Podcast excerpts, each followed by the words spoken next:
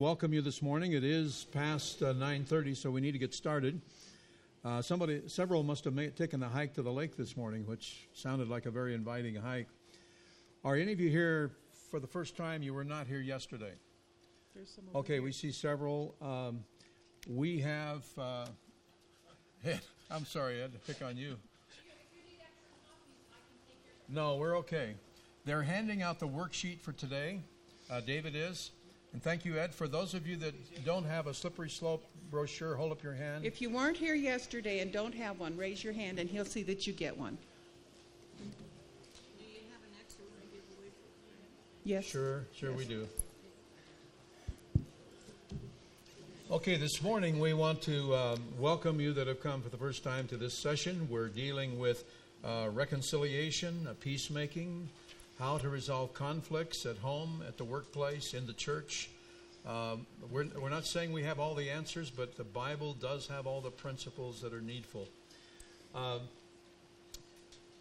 how many of you are here to Tahoe Camp Meeting for the first time today? Okay.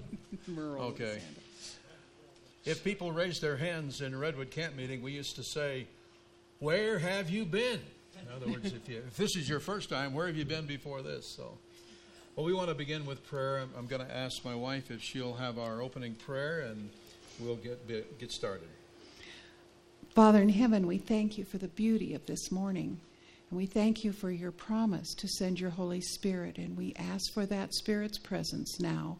As we contemplate these serious issues, open our hearts and minds to the blessing you have for us. In Jesus' name, amen. Amen. They're handing out the Slippery Slope for those of you that don't have one, that brochure and the worksheet for today. But we're going to begin with a, a video clip. Just it's entitled uh, Morning Routine. And uh, it's okay. the, you'll get the setting, I think, as you see where the family's getting ready to go. And so we're going to start this, and I trust that uh, we'll they get sound it. with it.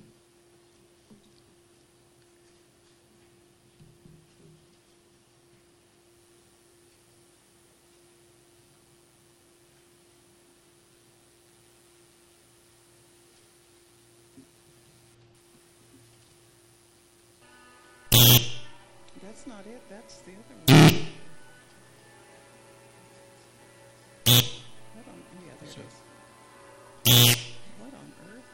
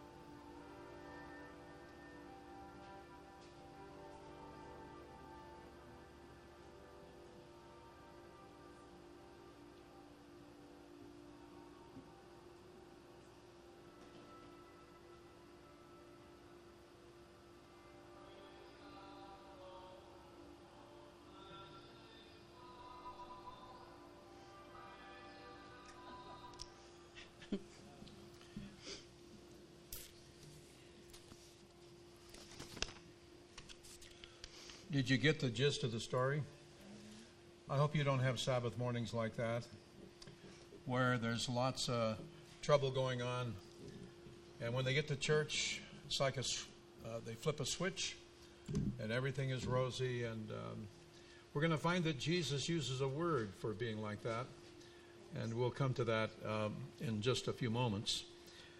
Uh, I want to do just a really quick review uh, of what we did yesterday for those of you that are brand new. I remember we started with the devotional text of Ephesians four, where Paul talked to them about being angry and not sinning. In other words, anger is not a bad emotion for some things, but most of our anger is a problem. And then he said, let no corrupt word come out of your mouth. Be kind to one another, tenderhearted, forgiving as Jesus forgives you.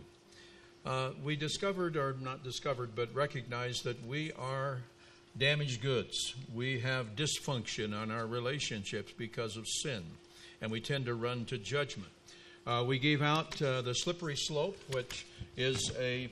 a breakdown of the various responses. If you notice, the attack responses and the fight response, the uh, uh, flight, you have the attack and the flight responses on either side of the slippery slope. And in the middle section, there are six responses that uh, can be appropriate to resolve a conflict, all of which, though, involve having the courage to confront. But how you conf- confront is very important. He's bringing you one now, I think. So we want you each to have a worksheet, and during the course or in the review, you won't have anything to fill in. But when we begin the fresh material for today, uh, you'll want to fill those in. Uh, Jesus has told us that we are to love one another. another. In fact, Jesus uh, mentioned as he in a couple different settings that the great two commandments are to love God with all of our hearts. And, the, and it wasn't the Sabbath, as important as the Sabbath is. Uh, it's not tithing. It's not going to prayer meeting, as important as those things are. But the two commandments are to love God with all your heart and to love your neighbor as yourself. And he said, by this shall all men know that you're my disciples. Uh, he has given us a ministry of reconciliation. It's every bit a ministry as giving Bible studies and befriending people to invite them to your church, being a peacemaker, being a minister of reconciliation. You want some more? Yes, there's some more of those. There's some more of the slippery slope. There's too. Slippery slopes here. We're going to open another packet if you need it. Uh, and so is, this is a ministry. You are an ambassador, as if, you know, we, we are citizens of a heavenly country, aren't we? But we live in this world, and we are ambassadors for Christ, and we are to be peacemakers in that sense. We mentioned the fact that peace is not merely the absence of conflict, but peace is a positive, proactive Christian virtue that is, it is accompanied by joy and contentment with the absence of stress and tension. Isn't that neat? And my wife shared that the definition we're using for conflict is a difference in opinion or purpose that frustrates someone's goals or desires. And I think toward the end we talked about the four G's having to do with conflict resolution. First of all, in conflict we want to find a way to glorify God, and we talked about that yesterday. Today we're talking about get the log out of your own eye, and tomorrow we'll deal with go and show your brother his fault, and Friday go and be reconciled. Uh, we're going to be going now to get the log out, and I, w- I want to begin it with this f- quote from Ann Landers. Uh, she said once, um, do not accept your dog's admiration as conclusive proof that you are wonderful. You think about that. It, uh, I, I did one other thing in concluding. Uh, we touched on it yesterday, but there's a powerful quotation. If you haven't written it down, it's Volume four of the Testimonies, uh, page sixty-five. Uh, I read part of it yesterday. It said, no one has ever been reclaimed from a wrong position by censure and reproach. But and, and so there's a difference between censure and reproach and confronting to be a peacemaker. We got to discover the difference between going up to somebody and using a lot of pointing to say that you're at fault, you're a bad person, you did this to me, uh, and finding a way to affirm their value and worth and their their viewpoint to be validated and to find peace. Then this statement, and then we'll move to the new material for today. The religion of Christ does not require us to lose our identity of character, uh, but merely to adapt ourselves in some measure to the feelings and the ways of others. You know, sometimes we want other people to live up to our expectations. But here she's talking about we may need to adapt ourselves in some measure to the feelings and the ways of others. Does that mean we're wishy-washy? No, I don't think so. We, we can be all things to all people. Uh, the gospel, when it's presented in, in New Guinea, is clothed in a little different manner than when it is in New York City because of the culture and the times and the place. Then it says, many people, and this is powerful, many people may be brought together in a unity of religious faith whose opinions, habits, and tastes in temporal matters are not in harmony. But if they have the love of Christ glowing in their bosoms and are looking forward to the same heaven as their eternal home, they may have the sweetest and most intelligent communion together and a unity the most wonderful. Isn't that a powerful statement? Why diverse uh, ways of having opinions and habits and tastes in mature, temporal matters, but diversity, not uniformity. Okay, now we're, we're going to talk about getting the log out, and we're going to begin with, um, well, this text in Matthew. You see it on the screen, Matthew seven five. I'm sorry, we're going to start with a heavy word, but Jesus said it. In fact, he said it multiple times. If you go to Matthew twenty-three, he used the word hypocrite, but that's not the only place. But here, even in the Sermon on the Mount, he said, "You hypocrite, first take the plank or the log out of your own eye, then you will see clearly to remove the speck from your brother's eye." You know, we, we think of a log as being huge, or a plank. We used to use two by twelves as planks on scaffolding to, uh, to lay blocks on a wall or do construction. Uh, those are big things. Uh, then we can see clearly to take the mote or the little dust particle or the little gnat that's in the eye of our neighbor, because we don't see clearly. We need to pray as we begin talking about getting the log out of our own eye, that the Holy Spirit will move in us with the power of the gospel to enable us to take ownership for our part in any conflict that we have presently or in the past. I asked you yesterday, do any of you have any unresolved conflicts? If you had to write a name of somebody with whom you have not reconciled on a potato and put them in a sack like we talked about yesterday, how big a sack of potatoes would you carry and how rotten would they get before you decided to somehow kindly and lovingly and humbly and prayerfully seek to claim some blame and talk to that person or persons with whom you need to speak? We don't want to become in denial. You know, if I just deny, I, you know, they used to talk about people, uh, puritanical, they, they never did anything wrong. They, if parents never admit they're wrong, I think one of the greatest lessons parents can teach their children is if they, the children see the parents confessing to each other when they speak angrily, or if they make a mistake, if they err. When somebody confesses, and we're going to talk more about that during this session, but does it lower your estimate of them or raise your estimate of them? If they're willing to confess, it's it's it doesn't lower you. Somehow we get this idea that if I admit that I goofed and I um, made a mistake, that it's my fault. And so we don't want to be in denial, because often when we're in denial, we got to shift the blame somewhere. So we scapegoat and we cast the blame uh, on the fault of others. And by so doing, we try to justify ourselves. I've done nothing wrong. Uh, And so uh, we want to be able to take ownership for our part. I remember Jesus said in the Sermon on the Mount also, "Judge not that ye be not judged." And Paul even added, he said, "Judge not because you're guilty of the same things of what you're accusing somebody else." God has not made us judge. He has made us lovers. Uh, we're not made to be the critics and the prosecuting attorney. We are meant to be lovers. Well, there's another passage here that we want to look at. It's in Proverbs chapter four, because we need a change of mind in how we relate to our ownership of conflict that may touch us in some way. Uh, because sometimes we may think, well, the other person made the biggest part of the mistake. I may have had five percent of it.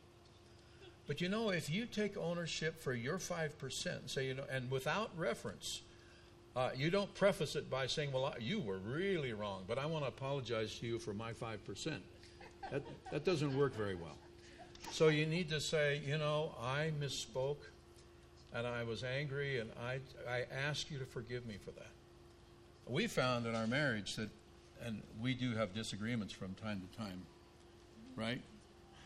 Uh, that if if I say, you know, Darla, I'm sorry, or if she says, Ralph, I'm sorry, usually the other one will say, oh, it wasn't all your fault. I I did this. And we say, no, it's my fault. Then we argue about who gets the blame, and it usually ends up in a restored relationship. M- making up is the most fun in a marriage relationship, isn't it? And so um, we need a new attitude. We need to have, like it says in Proverbs four thirteen, put a guard on your heart, for it is the wellspring of life. Proverbs twenty-three seven says, as a man thinketh in his heart, so, easy, so is he. Um, how does this work? We want to talk about the logs that need to be removed, because the heart really is the brain, isn't it? Um, if it says, as a man thinks in his heart, does your heart, literal heart, think very much?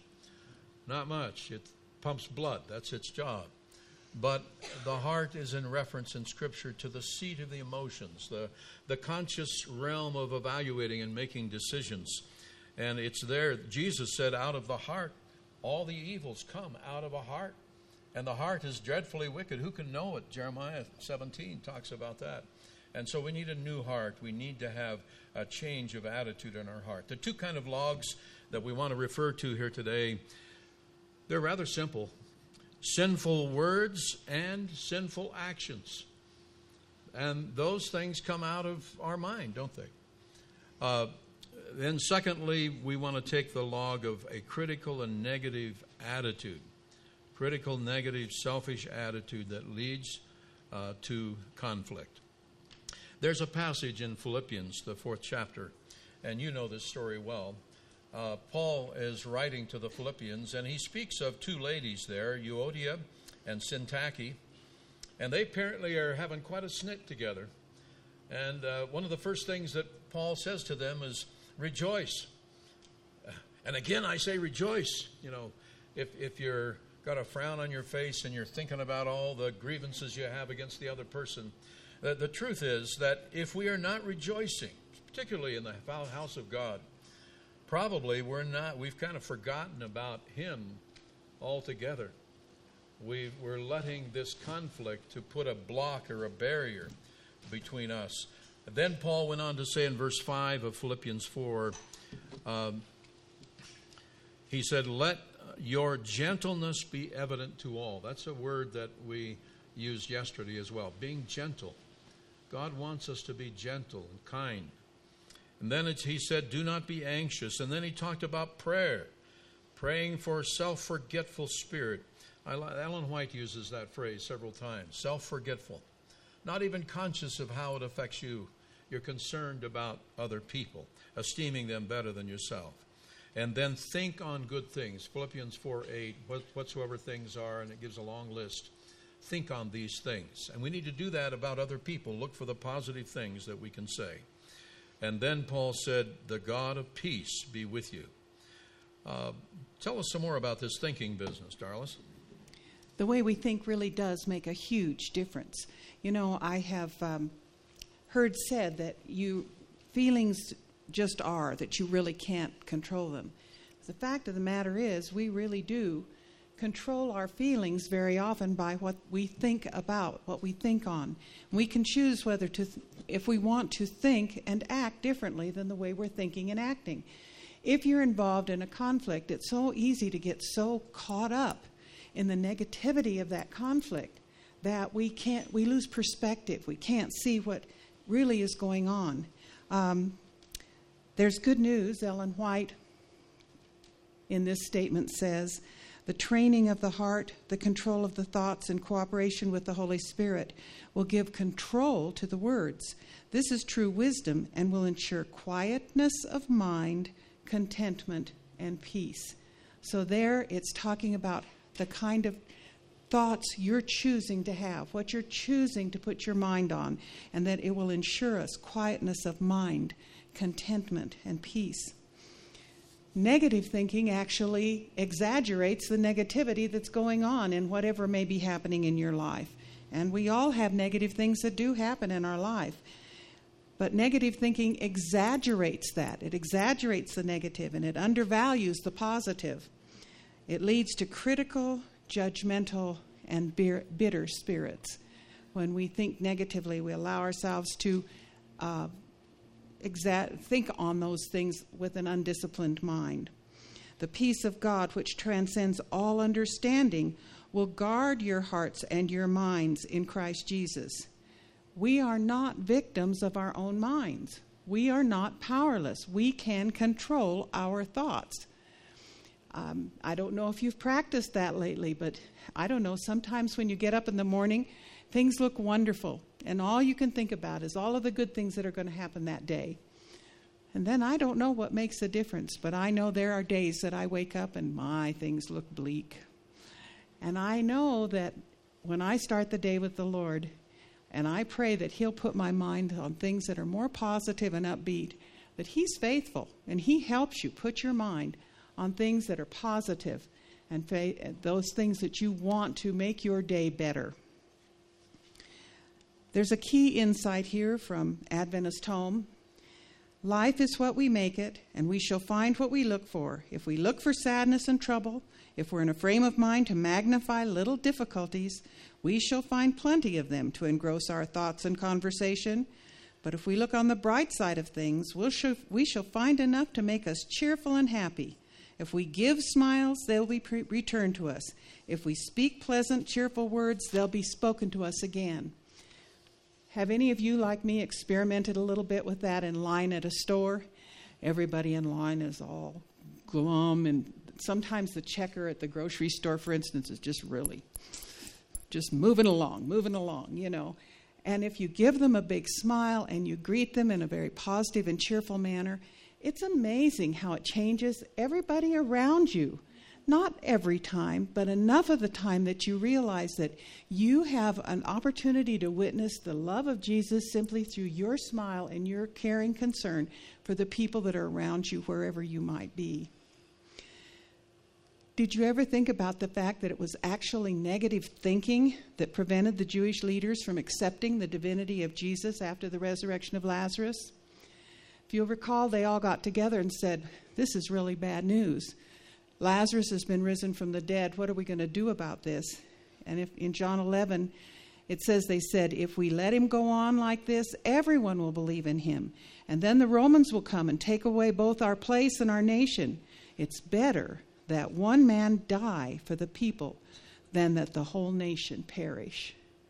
So it was their own thinking, negative thinking about Christ, that kept them from accepting his divinity. We saw that in King David and his wife Michal. Remember when David came dancing in front of the ark into the city, into Jerusalem, and she looked out the window. And instead of looking and saying, "This is my beloved husband. Isn't this wonderful that here comes the ark back again? What a joyous occasion this is." I don't know whether she was embarrassed by the way he looked, by the way he was acting, or just by the fact that of her own heritage as Saul's daughter.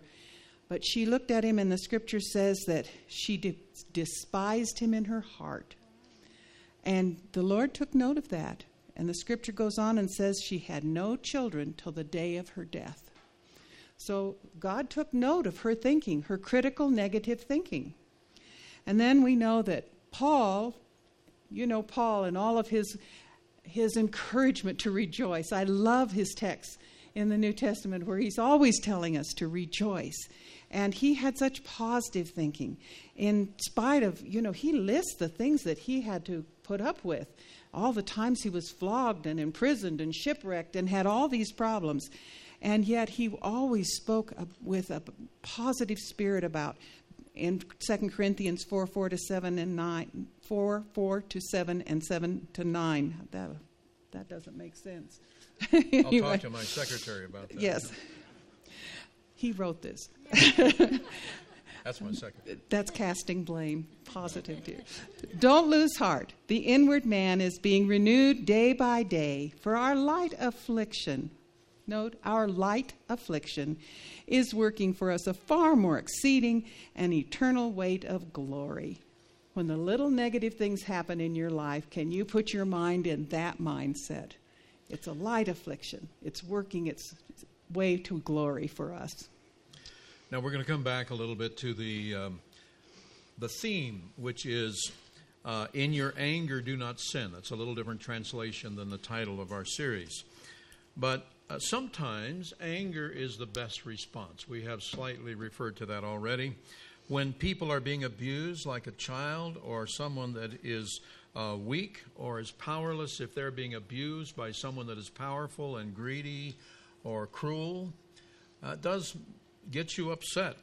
And, and there's a statement that um, I want to share with you. It's from Desire of Ages, page three ten. It says, "It is true there is an, ind- an indignation that is justifiable," Ellen White said, "even uh, in the followers of Christ. When we see that God is dishonored and his service brought into disrepute, and when they see the innocent oppressed, a righteous indignation," that's the phrase we like to use for when we get angry, right? Oh, I was righteously indignant. Uh, a righteous indignation stirs the soul. Such anger, born of sensitive morals, and that would include caring about the weak or the hurting or the suffering, is not sin.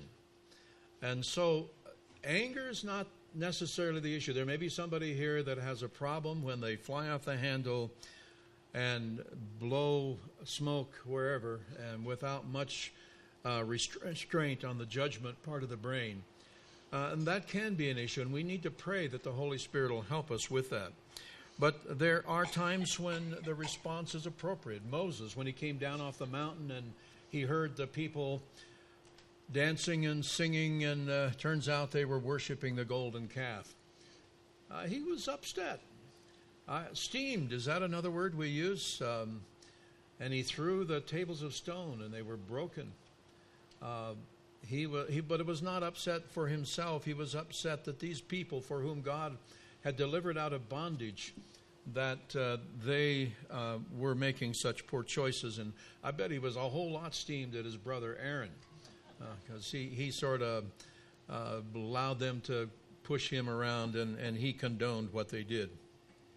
Uh, there's also the times when Jesus got angry. In Mark chapter three, um, whether it was in the temple and he drove out the money changers, you know, there were a few of those incidences in which we would certainly call it righteous indignation. Uh, but remember when you say that, that it was the same Jesus who was being unjustly treated, was being nailed to the cross, who said, "Father, forgive them, for they know not what they do." There in Luke twenty-three, verse thirty-four.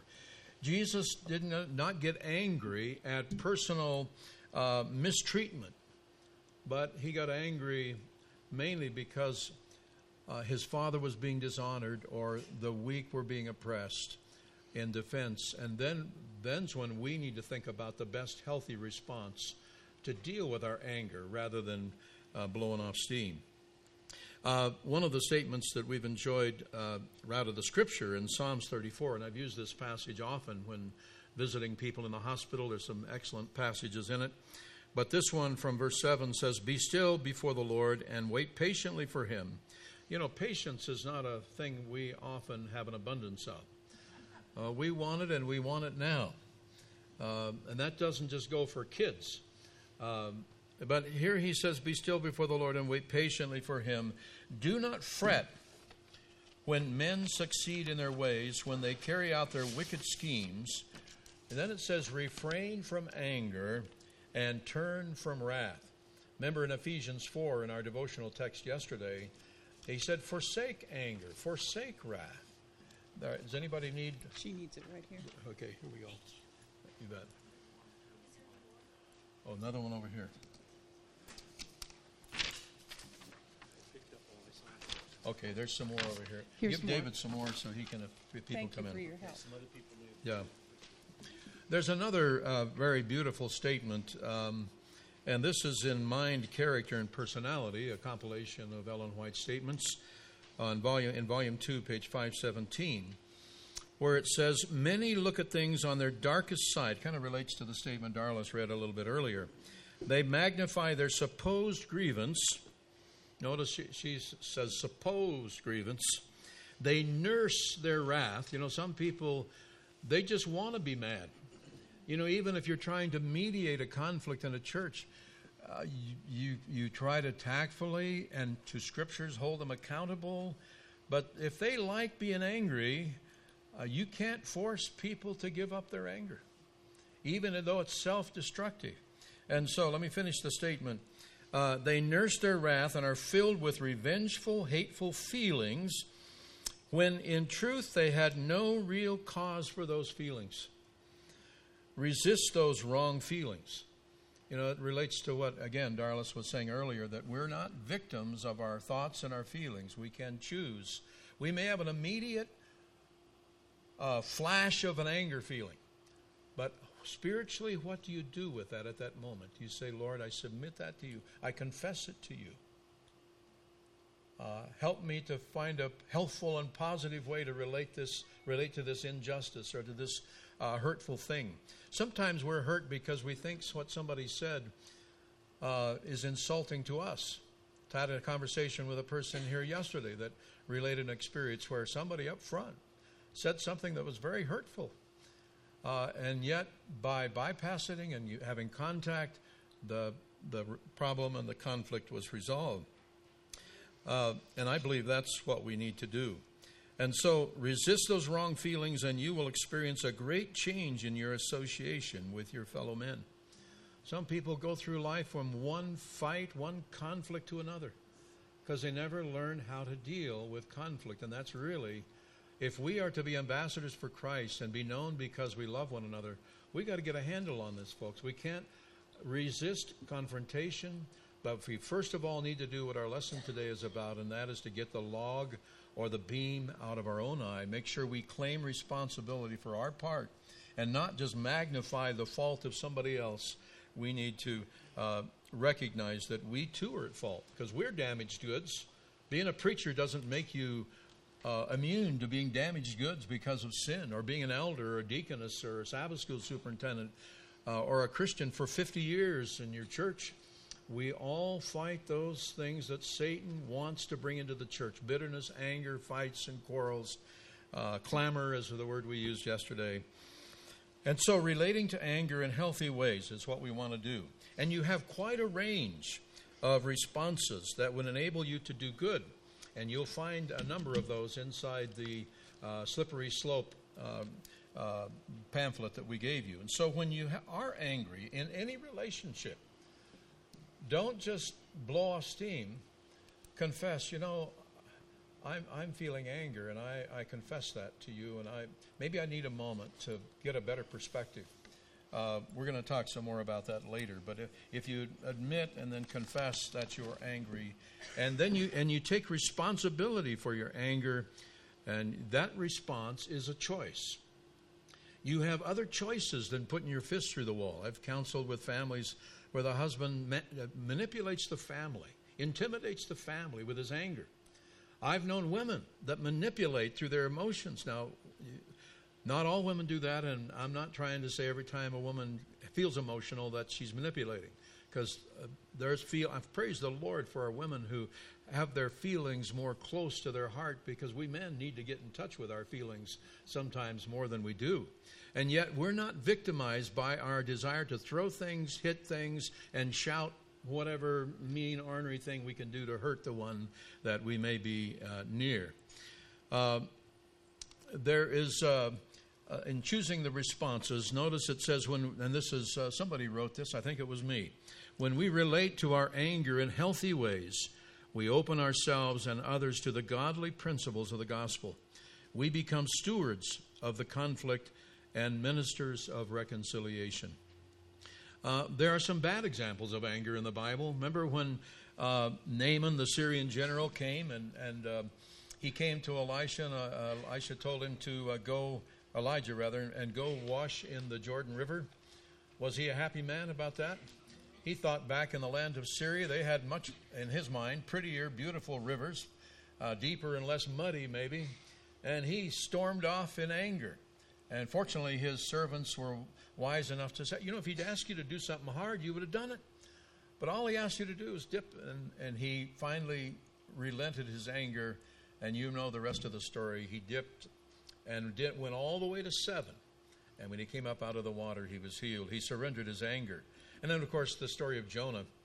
Uh, we've looked at that in our Sabbath school lesson recently. And God said, are, are, are you right to be angry? And, and Jonah said, yes, I'm right to be angry. You know, he was he was defending his anger about the, the worm that ate the little bush, or, or because God mercifully saved one hundred twenty thousand people and made him a false prophet. You know, he, he got angry about the wrong things. Um, and so uh, when we vent our unrestrained anger, this is another something uh, that was written that, Um, anyway, I'm going to read it to you. When we vent our unrestrained anger, we throw gas on the fire as spoken of in James three. We use our unmerciful facial expression, our harsh words, and our impulsive actions to hurt ourselves and others. Far better to release others from our judgment. My wife and I really like that phrase, releasing people from your judgment. God hasn't called you to be their judge and jury. Release them into God's hands. We're going to find that that's not excusing or justifying their action, but you release them from your judgment and release ourselves and others uh, from the bitterness and the regrets and the guilt. And so I believe God can give us victory over our, over our hurtful anger, and we can discover uh, ways to healthfully approach our anger that will contribute to a solution to the problem. And I would like you to think about this thought: if I have received grace from God. How many of you have received grace from God? When you get up from your knees and you confess your sin, and you realize he's faithful and just to forgive us and to cleanse us from all unrighteousness, and you get up and say, oh, what a God. If God has forgiven you, aren't we supposed to give grace to those around us, to extend that love to others? Uh, remember, we don't get what we deserve. Praise the Lord, we don't get what we deserve. One of the things we need to consider, and I know very often this is a hard thing to know, but it is, is this really worth fighting over? Too often, we've talked about this uh, several times already, but too often in the heat of the moment, we lash out and react to things and say things that we really wish afterwards we hadn't said. And how often in your home, between husband and wife, do you realize that you've had a spat, a little spat over something really ridiculous, really stupid? You know, they always use the illustration of the which way you squeeze the toothpaste tube. And it really is. Or the toilet paper roll. Or which way the toilet paper roll goes, or whatever it is, you know. It's really kind of stupid.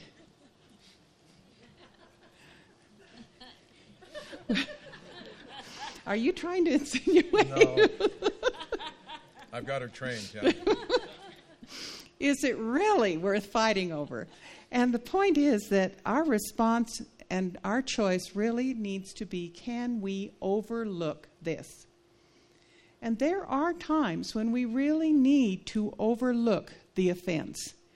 Now, there are some real guidelines to this, but a man's wisdom gives him patience. It is his glory to, the scripture says, overlook an offense. So there are times that even when somebody offends you personally, that you need to, in your heart of hearts, know that you need to overlook this. You know, they talk about if you had to walk a mile in somebody else's moccasins, that you probably would understand better why they said or did something. And when the man cuts you off in traffic, recognize that maybe he got fired today, or his wife's in the hospital extremely ill, or something else. It's not about you. I think we are become so self-centered, we sometimes think that everything is about us. And it's not all about us. And we need to be able to overlook some of these small things that come up in our lives that cause conflict. Some helpful advice. We should not follow our feelings. We should, excuse me, we should not allow our feelings to be easily wounded.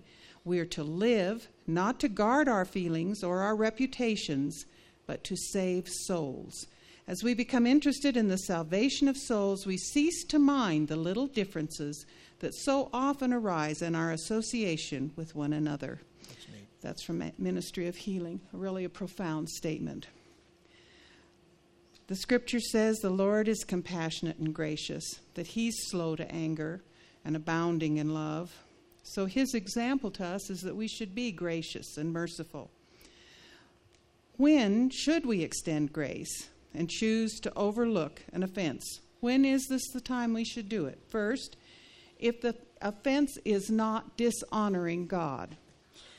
Now we have to be careful when we consider whether or not we're going to overlook it, to remember that we once again find it much easier to be very self-concerned, and we can feel pretty self-righteous. We can decide it's righteous indignation, as we were just talking about. But there are cases where by overlooking it, it would bring dishonor to God. And that is a time when we should not overlook it. But if it's not going to bring dishonor to God, if it's just about us even, then there, that may be the time to overlook it. If your relationship with that individual has not been permanently damaged, and that's something to consider. If something has been done or said either by you or by someone else that could permanently damage a relationship, then you don't want to overlook it. You don't want to run from it. You don't want to be in denial. You want to confront it and deal with it. But if it isn't going to damage, if the relationship has not been permanently damaged, if it's just a little affront that you can overlook, that's the better choice to make. And also, it's a good time to overlook it if others are not being hurt. If you see that what has happened, someone else is going to be hurt, you should probably deal with it. But if nobody else is going to be hurt, if it's something someone has just said that hurts your feelings, doesn't have any impact on anyone else, maybe this is the time to overlook it, to look at them and understand they've had a bad day, or they never would have hurt me. You know what I've discovered? It's so much easier to overlook these instances when it's somebody you really love, and you know they really love you. But it, when it's somebody you don't like very well, it may not be true. Yes?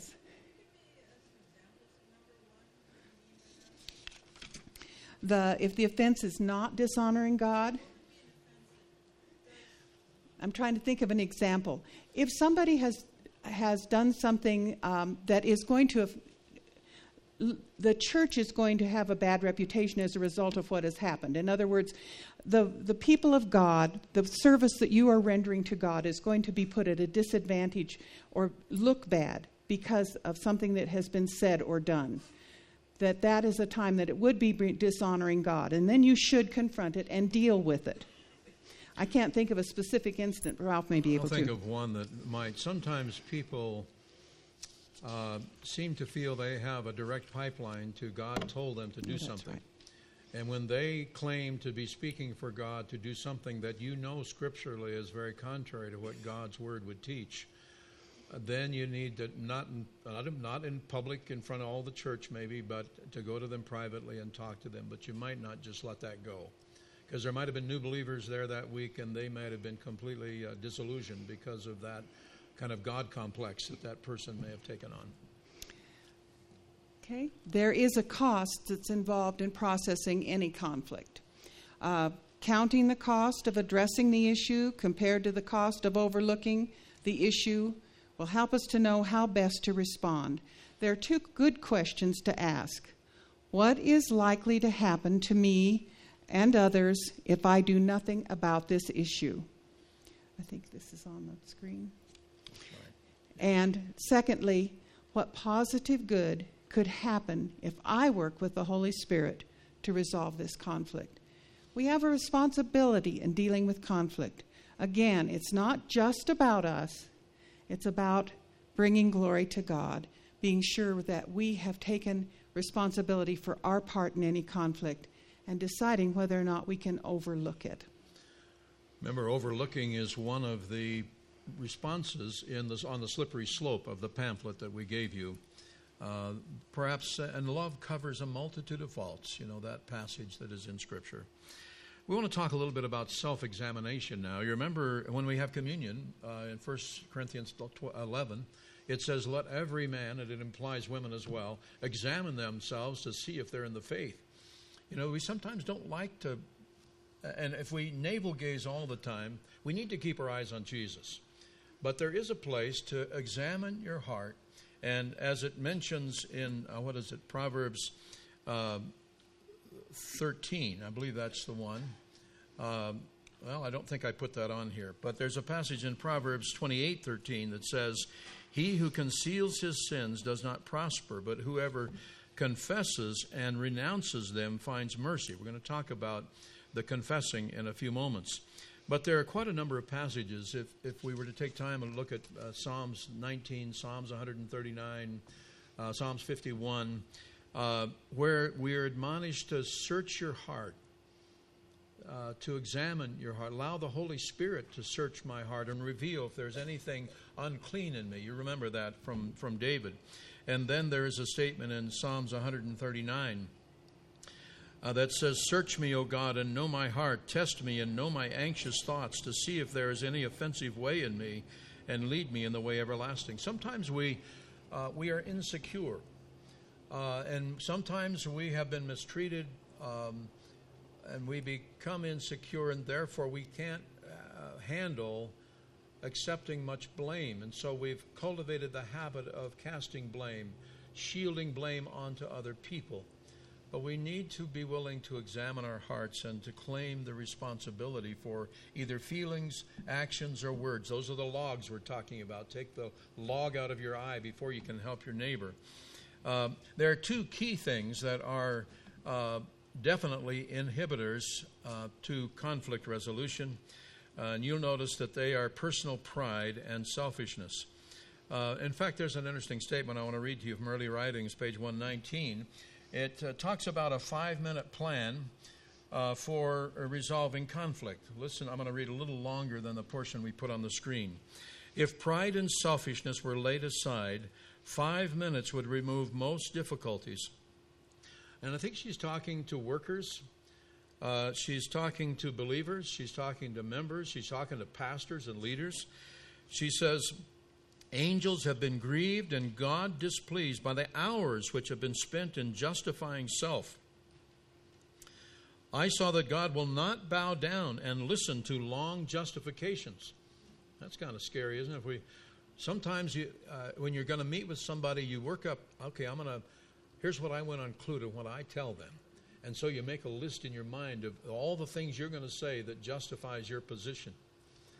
And, uh, You know, I have found when husbands and wives are having a difficulty in their marriage, and this may sound biased, because the husband may be mad about something and he's unhappy with her for whatever it is, but usually the wife will know what it would take to help heal the relationship. Because I think women tend to be more in tune with the emotional part of the relationship. Um, But just to go on from this same statement, God, I saw that God will not bow down, listen to long justifications, and he will not want his servants to do so.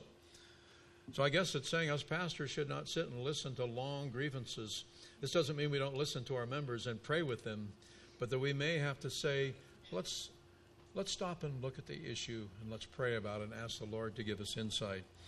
Um, it, it's because of these long hours of just, self-justification. It says, precious time is wasted that should be spent in showing transgressors the error of their ways and putting pulling souls out of the fire. You know, she's talking about we have a heaven to gain and a hell to shun, and we need to be about um, helping to save souls and win them. Now I want to fo- move a little bit to, to repentance. When we realize that we've done wrong, when we examined ourselves and, and we've asked the Lord uh, to search us and try us and reveal to us offensive ways that are in us, Um, uh, and knowing that self will do almost anything to stay alive. You know, selfishness is the key problem in the, of the sin issue. And self will do almost anything to stay alive. But when we are convicted at that point, we need to uh, have a genuine repentance. Uh, there's a statement in Second Corinthians seven ten that says, "Godly sorrow brings repentance that leads to salvation and leaves no regret, but worldly sorrow brings death." And so it's a godly sorrow. Repentance uh, is the Greek word metanao, which means a change of the mind. Um, there was an old um, evangelist that was preaching very strong language in one of his evangelistic sermons. And afterward, one of the elders said, "Pastor, you were you rubbed the cats the wrong way tonight." And he said to him, "Well, the cats need to turn around, you know." And so uh, some of you will remember that statement, I think. But uh, we need to understand the meaning of repentance.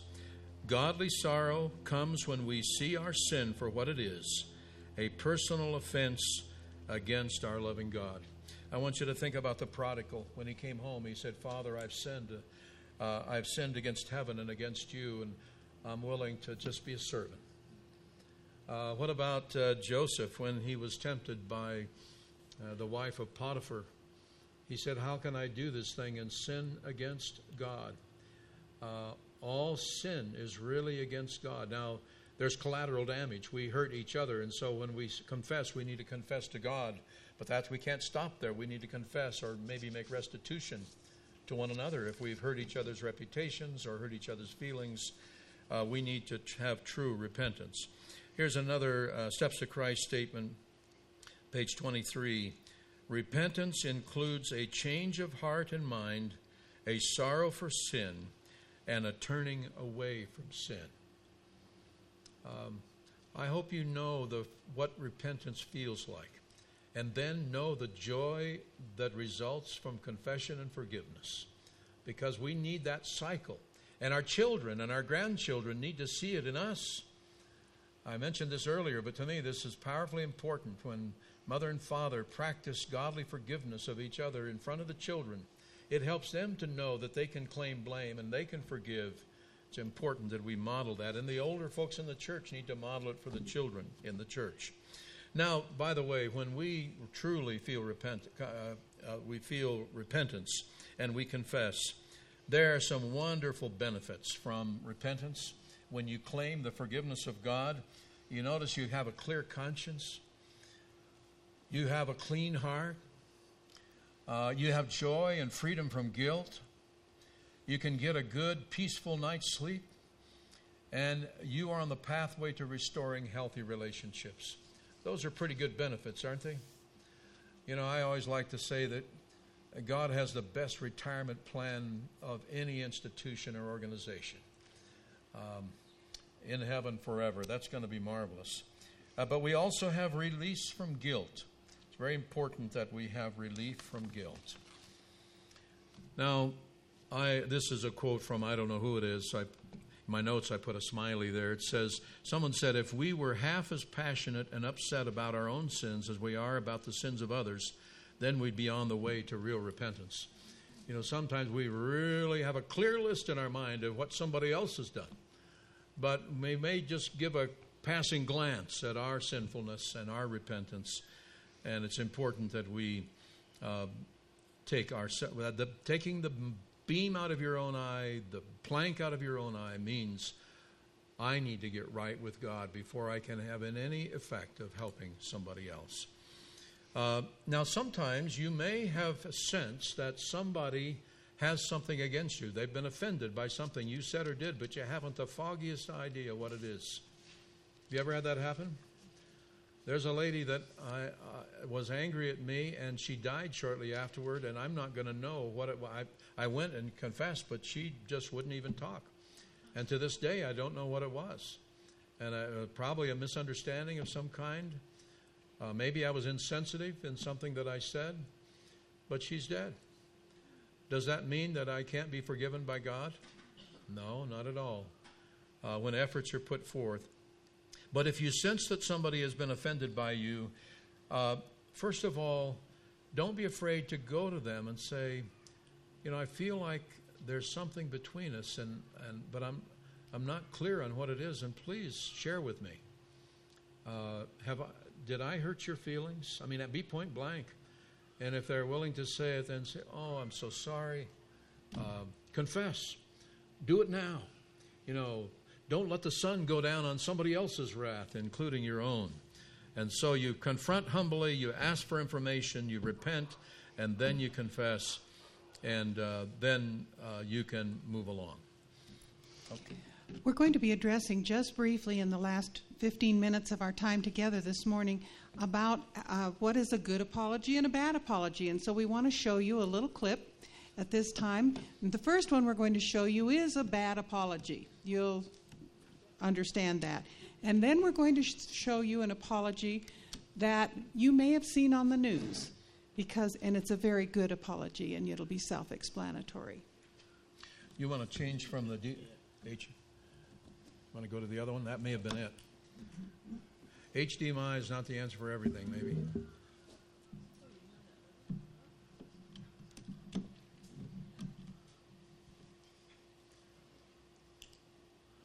Okay, are we ready? Yep.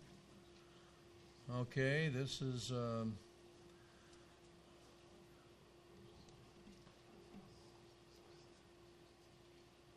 not sure why it's doing it the way it is, but so be it. I hope the sound is working.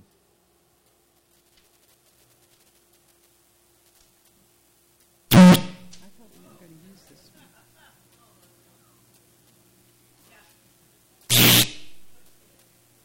This wasn't what we were going to use, was it? Mm-hmm. We don't really need the sound again. I, I try to follow this. There's actually... Yeah.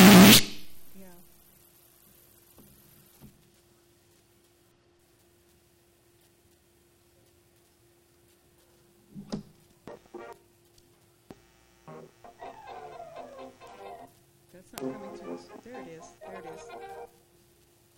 It goes back up.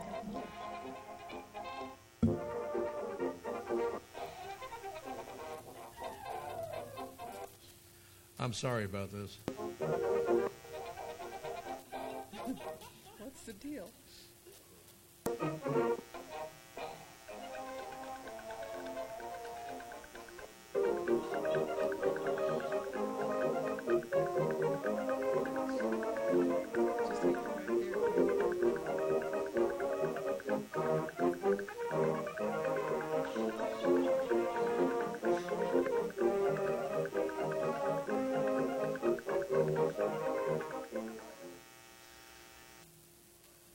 That wasn't exactly what we had in mind, but we want I want you to hear this one by Marion Jones. She was a track and field star.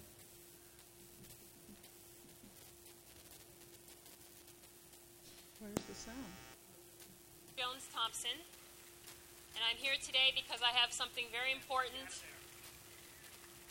to tell you, my fans, my friends, and my family.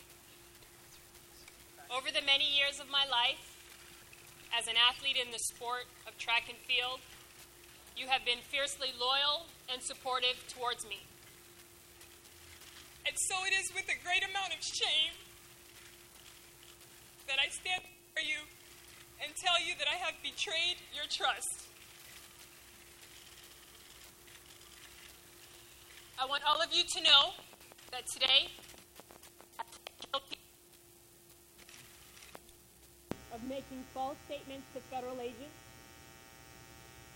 Making these false statements to federal agents was an incredibly stupid thing for me to do.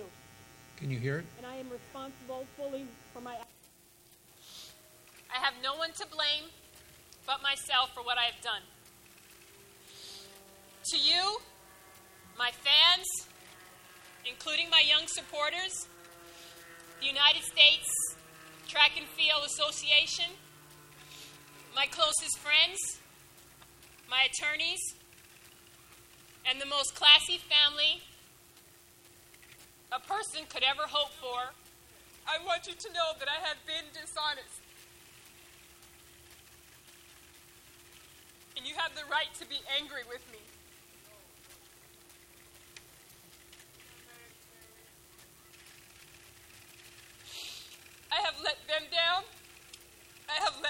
country down, and I have let myself down.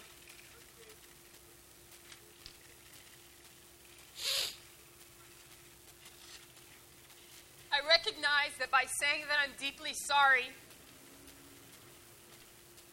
it might not be enough and sufficient to address the pain and the hurt that I've caused you. Therefore, I want to ask for your forgiveness for my actions, and I hope you can find it in your heart to forgive me.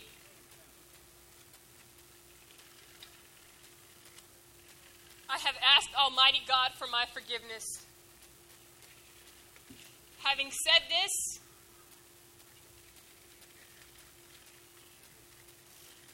and because of my actions, I am retiring from the sport of track and field, a sport which I deeply love.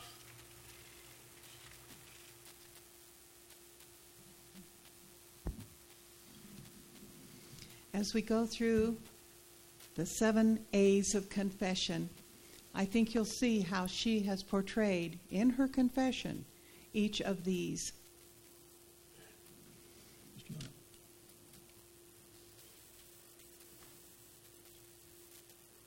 We're back. Okay. You always wonder about technology, if it's going to work. I think we have a faulty joint either on the plug, Merle, or in my computer, one of the two. Okay, the, we're the seven A's of confession. The first one, uh, well, I got to get up to where we are. You need to address everyone that's involved. In this case, in Marion Jones, she was Uh, talking to the whole world, to the sports uh, public, to her the kids that looked up to her parents, herself. Uh, she was making that confession. Sometimes it may be one-on-one. That's what Matthew eighteen talks about. Go directly to the one and possibly take it. We're gonna, we'll talk more about that when you go maybe to a small group. When I've acted as a mediator with a group of four or five people that are enmeshed in a conflict, we get that group together. The mediator's job is to hold them each accountable to scriptural principles, uh, to give them each a chance to speak without being interrupted. And if it gets too emotional, you call the timeout until we can talk reasonably and calmly, and then you begin to look for a resolution. Uh, that's what a mediation would do. Okay, addressing everyone involved. Okay. Avoid the use of if, but, and maybe. And isn't it easy to just slip those in when you're making an apology to someone, because these words shift the blame to others. They minimize our responsibility, and I think that's why we use it more as often as we do, and they excuse our own guilt. We need to use simple words, and you'll notice in her confession she did. We need to say, I was wrong. I am so sorry. Please forgive me. Now, some bad examples. If I did anything to offend you, please forgive me. Another bad example, I should not have lost my temper, but I was tired. And maybe I was wrong when I said those things about you, but I only said them because you made me so angry. Instead, we need to claim that blame. I was wrong. Just one point on that. When the marriage conflict is such that the the man is being abusive to his wife, and he says, you make me mad, so it's your fault that I slugged you. That's a strong violation of um, handling this in the correct way. The third A of confession is to admit specifically your wrongs. Don't just stay in general, I'm sorry for whatever I did. You need to be aware of the specifically what you need to ask um, you, about sinful attitudes, sinful words, sinful actions. Um, a statement in Christ, steps of Christ says, true confession is always of a specific character and acknowledges particular sins, but all confession should be definite and to the point, acknowledging the very sins of which you are guilty. Okay. Acknowledge the hurt that your words and or actions have caused. And you noticed in her confession how she was very specific in acknowledging the hurt she knew that she had brought to the various people. And so we need to express our regret and our compassion and claim the blame for the harm that we've done. We also need to accept the consequences of our actions. This is the fifth A. Uh, the prodigal son understood that he shouldn't probably have the privilege, since he'd already spent his inheritance foolishly. Uh, he understood he probably should have a lesser role. Of course, it was the father's grace and mercy that restored him who was lost into the family. Zacchaeus, when he confessed and, and the Lord invited himself over for dinner, I think it's the only time when he invited himself over for dinner. Then he said, "This day has salvation come to this house," a tax collector, a hated member of the Jewish society. But remember, I don't know how much Zacchaeus had left, because he restored everything that he had taken illegally, and he paid four, fourfold that which, uh, you know, I, I'm not sure how much that leaves if you give half your goods to the poor and so on. And then, of course, the principle of restitution is mentioned in Numbers five, five to seven. So we need to accept the consequences of what our action has caused. That's a part of our confession. Number six is alter or change your behavior. You know, uh, you remember in the New Testament that the apostles asked Jesus, well, how many times should I forgive my brother? And he said seventy times seven. But sometimes we're seventy times seven um, about asking for forgiveness, because we do the same things that hurt other people over and over again. And when you say, I'm sorry, so many times, and yet you don't do anything about your behavior, it makes them feel like your confession to them is not sincere.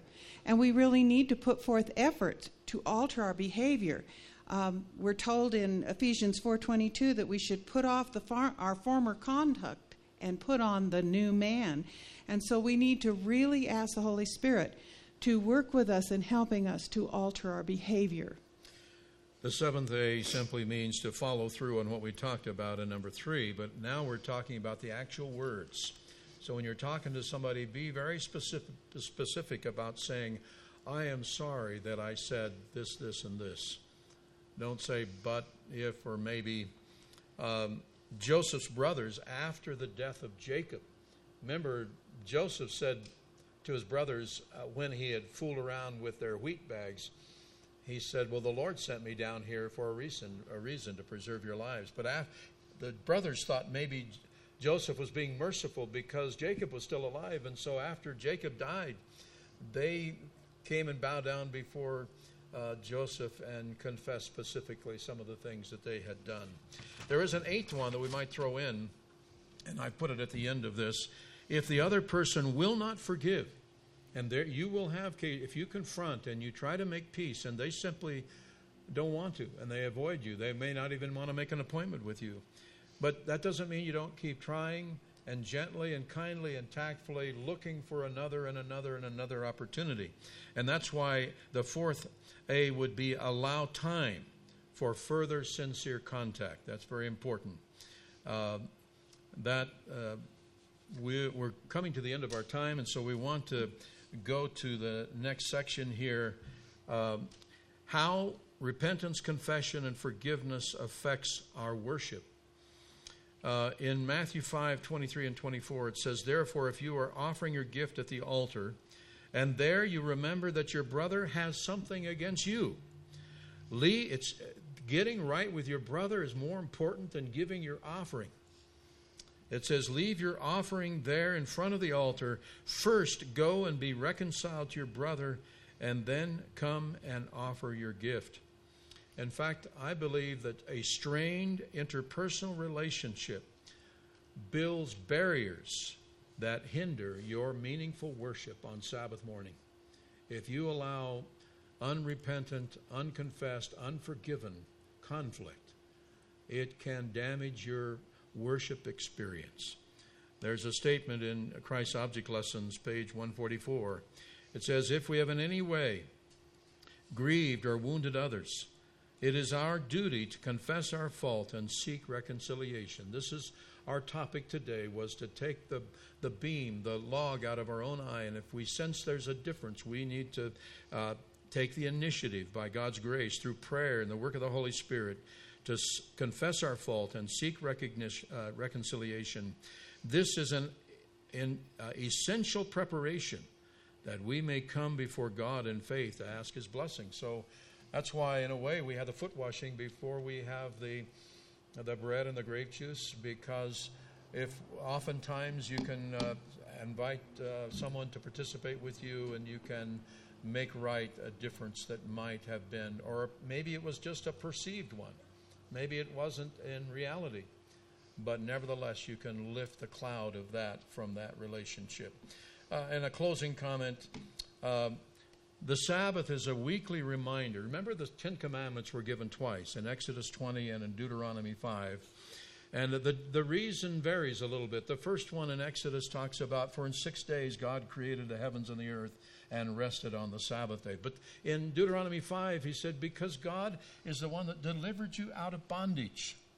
And so the Sabbath can be a reminder of our stewardship for taking care of the conflict that's in our life, because we can release ourselves from the bondage of bitterness and guilt and bad feelings, and we can relieve. I, I, I can only tell you that when people do this, there is a lifting of the spirit. If somebody comes and uh, the two of you make right, you confess, claim responsibility, and you forgive. Maybe have a hug, shake hands. Uh, there is a lift to the burden that's on the heart. The Sabbath is a weekly reminder of what God has done for us through creation and redemption, from bondage to sin, bitterness, and broken relationships. It's by His power and by His grace and by His love that we are reconciled to God and to one another. One last little thought. No matter how much you nurse a grudge, it will not get any better. Do I need to read that again? Maybe it wasn't that funny. Okay. Uh, we want to thank you for being here today. We will continue um, on our, our third day tomorrow. Uh, and it's a difficult one, going to talk to your brother about his offense and to do it gently. Uh, we hopefully will have another couple clips. We'll try to get our sound straightened out here. But let's uh, close with prayer, and we'll let you be getting ready for the next meeting. Larry?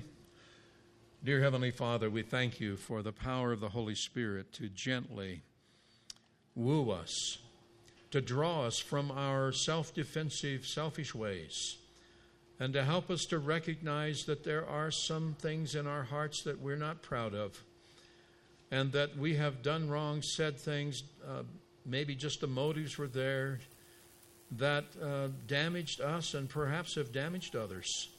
Help us, Lord, to claim the responsibility, take ownership for our mistakes, and may we learn how to confess, uh, whether, hopefully following all of these seven principles of making confession meaningful. Oh, Lord, help us to confess, confess vertically to you, from which you've promised to forgive us and cleanse us from all unrighteousness, and help us to confess horizontally to each other, that we might forgive one another, even as Christ has forgiven us. We pray in his name. Amen. Again.